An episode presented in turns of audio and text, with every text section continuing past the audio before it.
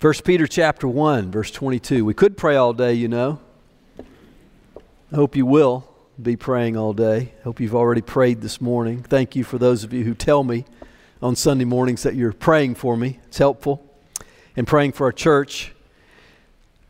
Before we jump into 1 Peter this morning, I want to make an announcement about a singing and testimony night that we're going to have in three weeks from tonight, March 26, 6 o'clock. We're going to all come together. We invite you to come, bring some friends, invite anybody you want to. We're going to talk about the faithfulness of God. Great is His faithfulness. I've just longed to, I know many of you have mentioned to me, you long to come back on a Sunday evening and sing. And so we decided we would add some testimonies to that. So, three weeks from tonight, March 26, right here, 6 o'clock, we're going to sing songs of praise to God. We're going to hear testimonies from each other of God's faithfulness. This is going to be testimonies of God's faithfulness in your life and testimonies of God's faithfulness in our congregation. Uh, it's, that's, that's the agenda. Sing and testify. That sounds kind of old school, doesn't it? Three of you have uh, been to an old school thing because I got three amens out of that. I've been to the old school singing and testifying we're going to come together and do it the old school way. We're going to sing and testify, so join us. We do need you to do this, along with invite a friend and be here. We need you to register. I think the, annou- the announcement, I don't think, the announcement is in your bulletin, and uh, the way to register for childcare is in there, so please take care of that. Okay, to our guests about preaching this morning.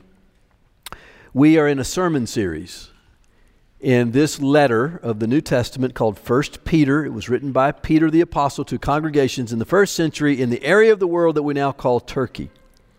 And each week what we do here at Grace is we take a portion of a of a passage like from First Peter of several verses or a paragraph and we talk about the main point of that portion of scripture. And then we apply it to our lives and we build each week. So we've been doing this for a while here in 1 Peter. We do it because we receive the Bible as God's Word, as God's Word that is authoritative over our lives, and as God's Word that is always relevant in the world. So we take this in today, this scripture again today from 1 Peter chapter 1. And so far, what we've seen is we've seen God's grace and mercy toward us. We started 1 Peter this way that God, in grace and mercy, has caused us to be born again to a living hope, that we have a future with Christ, a future inheritance of praise and honor and glory with Him, that God is our Father, He's the one who keeps us in faith.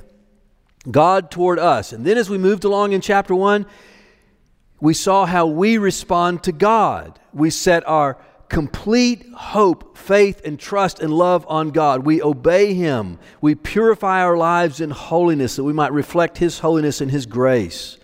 We fear the Lord. We respect and honor the blood of Jesus Christ that ransomed us. Our response to God is faith and hope and obedience. Today, we're turning another corner in 1 Peter chapter 1 because it was God to us, we to God, now we turn toward each other in love. We come to a commandment today, having rooted ourselves in God's grace and mercy in the gospel. And the commandment is to love one another. So if you'll stand with me in honor of God's word, verse 22 of 1 Peter 1 having purified your souls by your obedience to the truth for a sincere brotherly love, love one another earnestly from a pure heart, since you have been born again, not of perishable seed, but of imperishable, through the living and abiding Word of God. For all flesh is like grass, and all its glory like the flower of grass. The grass withers the flower falls, but the word of the Lord remains forever. And this word is the good news that we preach to you. So put away all malice and all deceit and hypocrisy and envy and all slander, and like newborn infants, long for the pure spiritual milk that by it you may grow up into salvation, if indeed you have tasted that the Lord is good. This is God's word. You may be seated. We're going to focus this morning on the main part of this command to love one another. We'll pick up the last verses that I read, we'll pick them up again next week, but we're going to focus on love one another earnestly from a pure heart. That's the command. Peter builds to this point, though.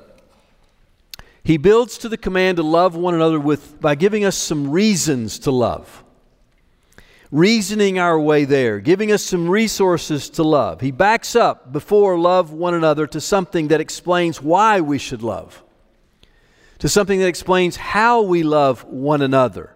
All of the apostles did this. For instance, John, another apostle, in the letter of First John, did this. He said, We love because God first loved us. Why should I love?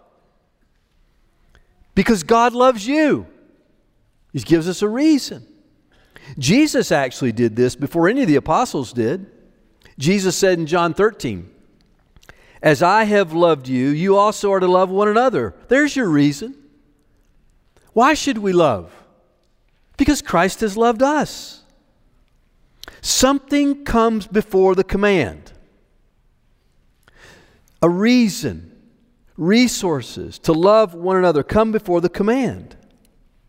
Here are the reason and the resources. We've been born again. We've purified our souls and continue to do so, so that we'll love one another. Now, if you were following along with me, you see that Peter's order of phrases is this. First, he says, having purified your souls. Then he says, love one another. And then he says, since you've been born again. But that since you've been born again, that having purified your souls, puts a time sequence to it. And here's the time sequence it goes like this First, we're born again by God's grace, by God's Spirit, by God's Word. And we're purified, we're cleansed, and we, we in an ongoing way purify our hearts so that we will love one another. The order is important. Because if I say love one another, and you don't understand, we don't understand that we're, we're living out of the new life of Christ in us, that we're born again. If we say love one another, but we don't, we don't understand that we have to purify our hearts for it, we won't have a reason to do it, we won't have resources to do it. We will be doing our best to love one another and probably failing all along the way. But today we, we see, we hear the reasoning and the resources that the Apostle Peter is, given, is giving to us for loving one another. Here's the first one, verses 23 through 25. He says, Since you have been born again, since, love one another because you have been born again.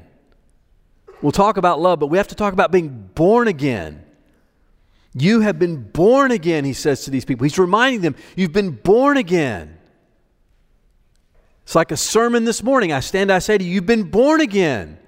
I don't know about each and every individual in this room, but I say collectively to those of you who are gathered in the name of Christ and you're Christians and you're here because you love Christ, because you, you love the one you haven't seen yet, you have faith in him. We say that's evidence of being born again. You've been born again. Remember that. Peter is confident of this and he's reminding these people that they have been born of God. He sees this, he knows this because he, he's already told them, You've never seen Christ. Peter saw Christ, but these people didn't. You've never seen Christ. Even though you haven't seen him, you love him and you believe in him. And this is evidence that you've been born again. He knows these people are putting the complete weight of their hope and faith on Christ for salvation. That's evidence that they've been born again. He's saying to them, You're no longer of the ignorance of your former life. You're not walking in that old way anymore. You're walking in a new way. That's evidence that you've been born again. All of these evidences we add to love. Love one another. Love is an evidence of new life. How were these people born again? He says, verse 22, you were, or verse 23, you've been born again, not with perishable seed meaning with nothing of human nature. Nothing coming from your own humanity. That would be perishable seed. In verse 24, he's quoting Isaiah 40.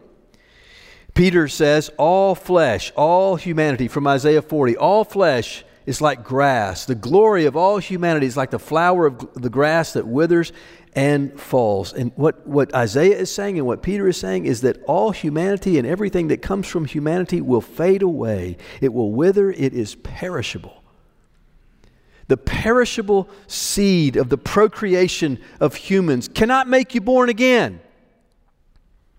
It'll make you born, but it won't make you born again. It won't, it won't give you spiritual life. It'll give you physical life, but it won't give you spiritual life. The perishable seed of any human righteousness, any way of living, cannot give you spiritual life. That's what he is saying. But rather, we are born again by the imperishable through the living and abiding Word of God. Verse 25, he's quoting Isaiah 40 again. He says, The word of God remains forever. The word of the Lord is reality. The word of the Lord is truth. It defines, establishes reality. It produces reality. The word of the Lord, creation itself came into being by the speaking of the Lord, the word of the Lord. The word of the Lord defines then everything that is real and true. The word of the Lord is what produces eternity. It's forever, it endures forever. He says in verse 23 the word of the Lord is living and abiding. It produces like seed, living and enduring life inside a human heart. It awakens the human heart.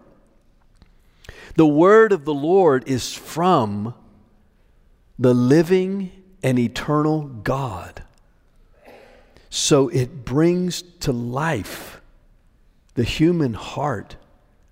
It defines eternity for the human being. Verse 25 the word is the good news that is now preached to us. This is what we have in the gospel. We have the word of Christ, it's the word of the Lord, it is reality. It is truth. It is substance. It's active. It's living. It produces. In the word of the Lord, we have the grace of Jesus Christ. In the word of the Lord, we have the message of the finished work of Jesus Christ on the cross.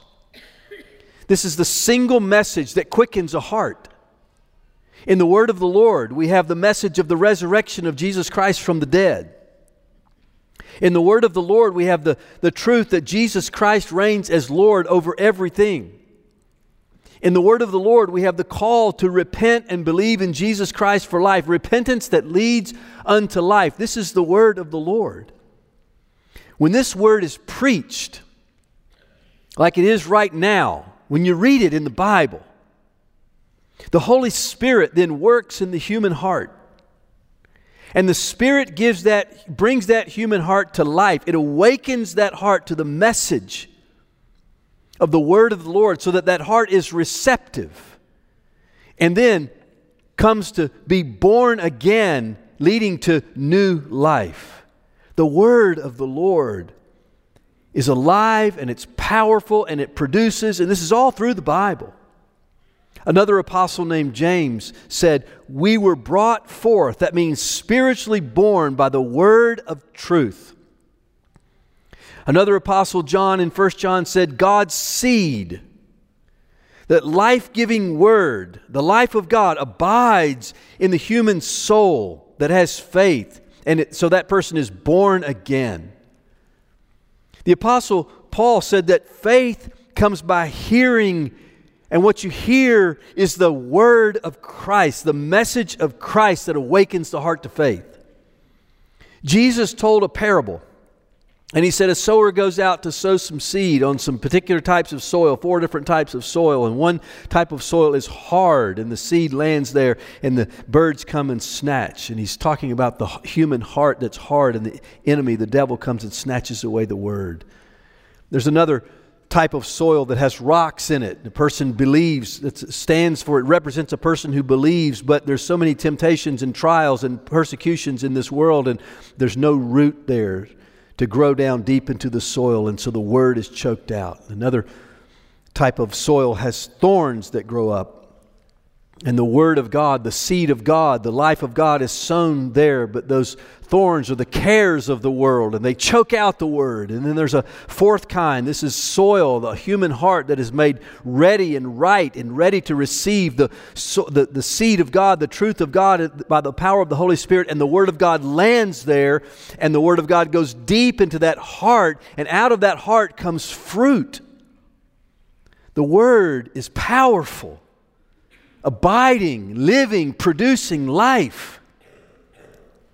Friday, I think it was, Beth, my wife, and I were sitting in our in our kitchen, and I don't know how we got on this subject, but I shared basically my testimony again to my wife. Now, we've been married for 39 years almost, and she knew me bef- four years before that, so she's heard this story many, many times.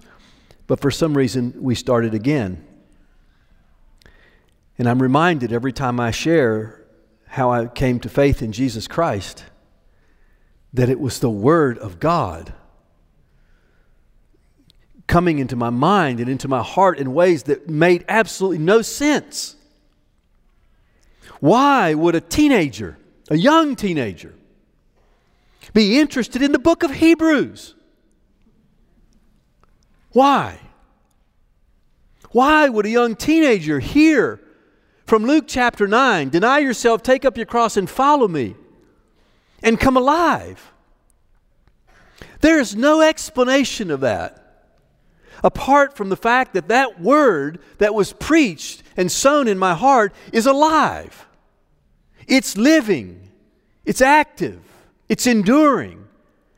And the power of the Holy Spirit awakened the dead heart of a teenager headed to destruction to actually pay attention to an old guy preaching from Hebrews and a young guy preaching from Luke. And that word, by the power of the Holy Spirit, brought me to spiritual life. You've been born again, he says, by the living and abiding Word of God.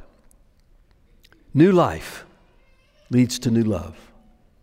First, the point of this part about being born again is that first, something happens to us.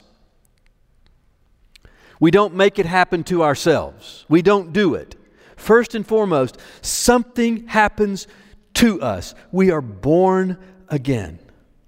And that something, that new birth that brings new life into the heart, that something then produces. And it lives on forever because it's living and abiding. And what it produces is the life of the Spirit. And the life of the Spirit, according to Peter, is love. You love, you can love when you've been born again. Because that love comes from the life of the Spirit. Is the Spirit at work is the work of the Spirit and the work of the Word happening to you right now? Are you in a season where you might where you are becoming awakened to the word of God? Are you in a season where you are being drawn to Christ? This happens. This would be a good time for me to explain something to you. We do not believe that we come to church to make ourselves a better version of our old self. We believe and we pray that when the Word of God is preached, and the Spirit of God takes it, that people come alive, spiritually alive. And we don't even want to be too subtle about it. We just want to stop for a moment and just ask the basic question. It doesn't matter whether you were a teenager like me, or whether you're a child, or whether you're 20, or whether you're 50, or whether you're 80. It doesn't matter. The question is simply this is the work of the Word and of the Spirit happening to you now? Is it a season in your life, a time in your life when you are being awakened, drawn to Christ by His Word? Is the good news starting to make sense to you? Is it becoming attractive to you? You might not be able to explain it. I certainly couldn't explain it. What's happening to me? I didn't know at that point, except that something was happening. It was God drawing. What he was doing is he's bringing to life. If that's happening, pay attention. If the conscience is being convicted, pay attention. That's God at work. Lean into that. Go with it. Respond to it. Trust it. May it be so. Father, implant your word into souls today to save them. So, having been born again, he says, since you've been born again, second part, he says, having, verse 22, having purified your souls. So, the point of being born again is that something happened happens to us. We become spiritually alive, and that spiritual life continues to produce spiritual living in love. The point here, having purified our souls, the point is that with that by purifying our souls, that means something also has happened to us. We've been cleansed, we've been washed, we've been forgiven, and now we, look what it says, having purified your souls by your obedience to the truth, now we continue to purify our souls through repentance and faith in Jesus Christ. He says, you have purified your souls by obedience to the truth. He could not mean, he could not mean that they are earning their salvation, they are securing their salvation by their obedience to a law or a rule. He could not mean that because Peter understands the gospel. A person is saved by grace through faith in Jesus Christ alone. What he means is, that we receive forgiveness and cleansing by faith, the truth of the gospel, and then we continue on in holiness, in purifying our lives in an ongoing way by repenting of our sin, dying to self, obeying the truth of God. So, no, we do not purify our souls for our own salvation. Only Christ's blood can wash us and make us pure. But yes, we do purify our souls by obedience to the truth as we repent of sin and actively engage in this spiritual life of obedience to Christ. John said it too. Everyone who has their hope fixed on Christ purifies himself as Christ is pure. James said it. Draw near to God, and He will draw near to you. Cleanse your hands, you sinners. Repent of your sins. He's talking to Christians. Repent of your sins. Purify your hearts, you double minded. Humble yourselves before God. Jesus washed Peter's feet. This man who wrote this letter, Jesus washed his feet. And at first, Peter objected, and Jesus said, If I don't wash your feet, you don't have any part of me. And you know Peter. We, we, we kind of joke about him all the time and his personality. He's all in, he's all or nothing. And he says, Okay, then my hands and my head too. Give me a bath. Jesus said, You don't need a bath. You've already been cleansed. You just need your feet cleaned. That seems to be similar to what Peter is saying here. You've been cleansed, you've been washed, you've been forgiven. Now, Keep purifying your soul by following Christ, by repenting of your sin. There are some things that he says to purify our souls for, and he says to purify our souls from these things so that we will actually love. Chapter 2, verse 1. We're going to come back to this next week, but for now, let's just read these. He says, So put away, put away malice and deceit and hypocrisy and envy and slander. Why would he name these things? He names them because these things will keep you from loving. Purify your soul. Here's the point purify your soul for. Look at the words again, verse 22. Having purified your souls by obedience to the truth, that's, that's how we, that's our, our part in the purification, obeying the truth, repenting of sin, obeying the truth, for. There's our reason. For. Purify your souls for a sincere brotherly love. There's the point. We are to guard our hearts. We are to watch over them. We are to purify them through obedience to Christ.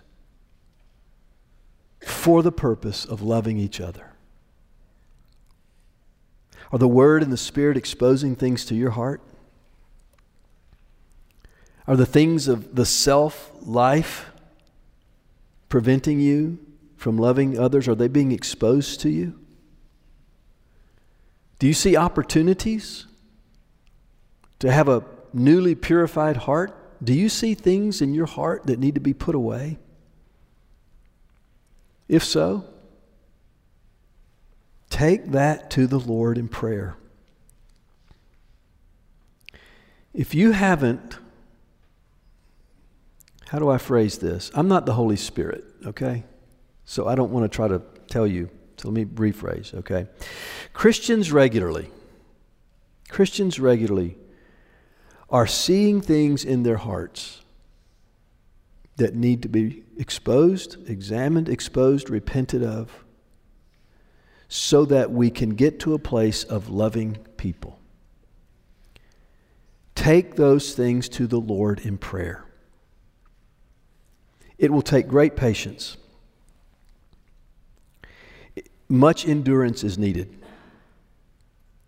I have been praying for a pure heart all of my Christian life.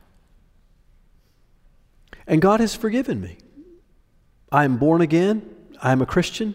I profess faith in Jesus Christ. I'm absolutely confident that based on God's grace alone, that my future is with Him in eternity. And yet,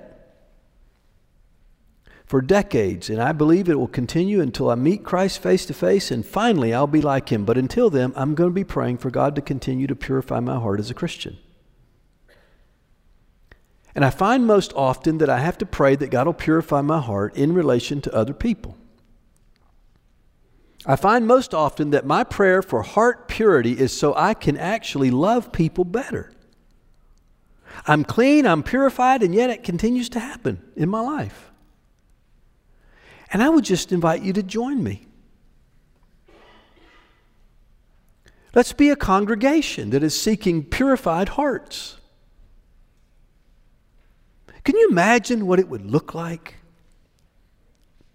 if we were not only individual Christians, yes, but a congregation of born again, purified believers who are regularly purifying their hearts so that we could love one another more and more?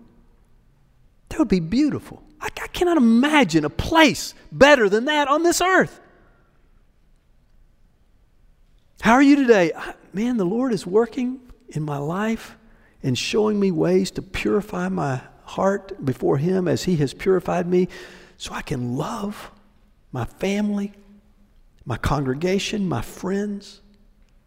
This is what He says to do. Brothers and sisters, we've been born again. Brothers and sisters, we've been purified. Brothers and sisters, let's purify ourselves. Now to the command so that we can love one another. Verse 22. We have our reasons, we have our resources. Our reasons, He has loved us. Our resources, the new birth, the new spiritual life within us, the power of the Holy Spirit within us, so that we can love. Three things I want to close with about love. Three things I want to say. First is this according to this text, according to 1 Peter, love is an aspect of our holiness. When we said holiness a few weeks ago, what did you think? Did you see somebody in drab clothing? Did you think about somebody who always talked about what he or she doesn't do? Did you think of a list of rules? When we said holy, where'd your mind go? Maybe, I don't want to be like that or too much like that. A little bit of holiness gets you some respect. A lot of holiness will lose some friends. Is that the way it works? What'd you think? Love. Holiness, to be like God, is to love. God is love. The Old Testament, Leviticus 11, by the way, which is where Peter said, Be holy, for I am holy. He's quoting God. That came from, Levit- from Leviticus. The whole law is summed up in love God with all of your heart, love your neighbor as yourself. God is holy. And we are to be holy by loving. That's the first thing I want you to hear about love as we look at the command to love one another. Love is holiness, it's an aspect of our holiness. That makes me want to be holy. Another one is this love comes from a pure heart. We ask all the time, How do I love so and so? You know, I'm a pastor. People ask me questions like that all the time, and I've been hearing this for decades. How do I love so and so? How do I love my neighbor? How do I love my family member? How do I love the person who's not so lovely? How do I love? And are you ready? Do you really want to know? Purify your heart. Love is from a pure heart. Yes, we need to take steps. Yes, we need to say words, even when our heart is not in it. It's not hypocritical. It is not hypocritical to take action to show that you love someone, even if you don't feel like it. That is not hypocritical. That's called obedience. It'd be hypocritical if you said, Well, I really feel like it, and you don't. Now, that might be hypocritical. But if you don't, just tell God about that. Don't tell the person. Don't say, I'm going to love you and I don't feel like it, but, you know, be impressed with me. Don't do that. Yes, we have to take steps uh, in words and in actions to love people when we don't feel like doing it. That is obedience, that's faith. But the first step to loving one another, as Peter's calling us to do right here in this passage, the first step is to purify the heart. Love comes from a pure heart. The Apostle Paul said the whole aim of doctrine, the whole aim of the instruction of the Apostle, the Apostle Paul, is love from a pure heart. The way Peter says it here is let it be sincere. Verse 22 sincere, brotherly, earnest love from the heart. The Apostle Paul said in 1 Corinthians 13, love is patient. There's heart love. These are all heart attitudes. It's patient, it's kind. It's not envious. It doesn't boast. It's not arrogant. Love's not rude, even if you're right. Just because you're right doesn't mean you have to be rude. Love does not insist on its own. I'm going slow for a purpose, you know. Because if I do go too quickly, you won't think. It's not irritable. It's not resentful. It doesn't it doesn't rejoice in wrongdoing. Love is not affirming of sin. That is not love. Love rejoices in the truth. It tells the truth. Love bears all things. Love believes all things, the, believes the best for our brothers and sisters. It hopes the best for all. It endures.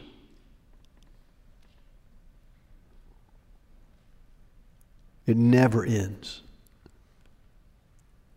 Love is going to be in heaven. James says it's pure, it's peaceable, and it's gentle, and it's open to reason, it's full of mercy. And love bears fruits, it's impartial. The corrective to partiality is not more partiality, it's impartiality. It's sincere, it doesn't do things for appearance. Love. The final thing I'll share with you about love is that Love started with Jesus. Or I could say, He started this. John chapter 13. Jesus is talking to his disciples and he's telling them that he's going to go away and they can't come with him, that they have to stay. Got to stick around. And he says this A new commandment I give to you, that you love one another. Just as I have loved you, you also are to love one another. By this, all people will know that you are my disciples if you have love for one another. Do you know how much Christ loves you? Do you sense that today? The songs today were chosen for you. To hear through singing the deep love of God for you. He showed it in Christ. Oh, how He loves us. That we would be called the children of God that he would lay down his life as an atoning sacrifice for our sins. Now, Jesus said, love one another. Work it out. Think about it. Plan to do it. Pray over it. Think of the things you'll say, the steps you'll take the embrace you will give to one another. Don't tick it off like a box. Go deep in the soul. Let it be unearthed of all the self. Purify it for the purpose of love. This is what Jesus said love one another. And then he said, and they'll know you are my disciples when you have love for one another. So, what I want us to do, what I'm praying that I will do and you will do, is we'll take it. We'll say, Oh, we're born again, we're purified. Lord, birth in us out of the new heart love for one another.